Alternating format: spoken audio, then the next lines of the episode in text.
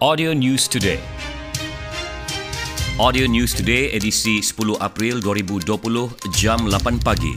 Kerajaan negeri menerima 52,000 helai penutup mulut dan hidung, 1,000 helai peralatan perlindungan diri PPE dan 200 set alat pelindung mata untuk kegunaan barisan hadapan dari Kerajaan China menerusi Konsulat Jeneral Republik Rakyat China di Kota Kinabalu.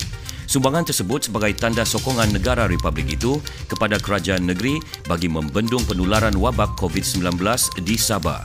Sumbangan itu disampaikan Konsul Jeneral Republik Rakyat China di Kota Kinabalu, Liang Chaida, bersama WeLong Holdings Sdn Bhd dan Li Xiao Yao Malaysia Sdn Bhd kepada Setiausaha Kerajaan Negeri Datuk Safar Untung di Pusat Pentadbiran Negeri Sabah, Kota Kinabalu.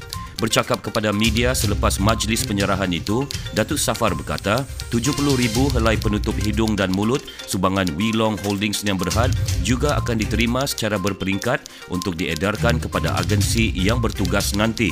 Justru beliau menzahirkan penghargaan kepada semua pihak yang memberi sumbangan PPE dan bekalan perubatan dalam usaha memerangi penularan wabak COVID-19.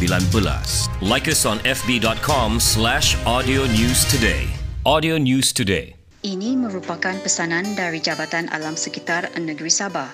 Orang ramai adalah dilarang melakukan pembakaran terbuka bagi mengelakkan anda dikenakan kompaun maksimum RM2,000 atau denda RM500,000 atau penjara 5 tahun atau kedua-duanya sekali. Sayangilah alam sekitar kita. Jangan lakukan pembakaran terbuka. Jangan bakar-bakar. Nanti kena saman.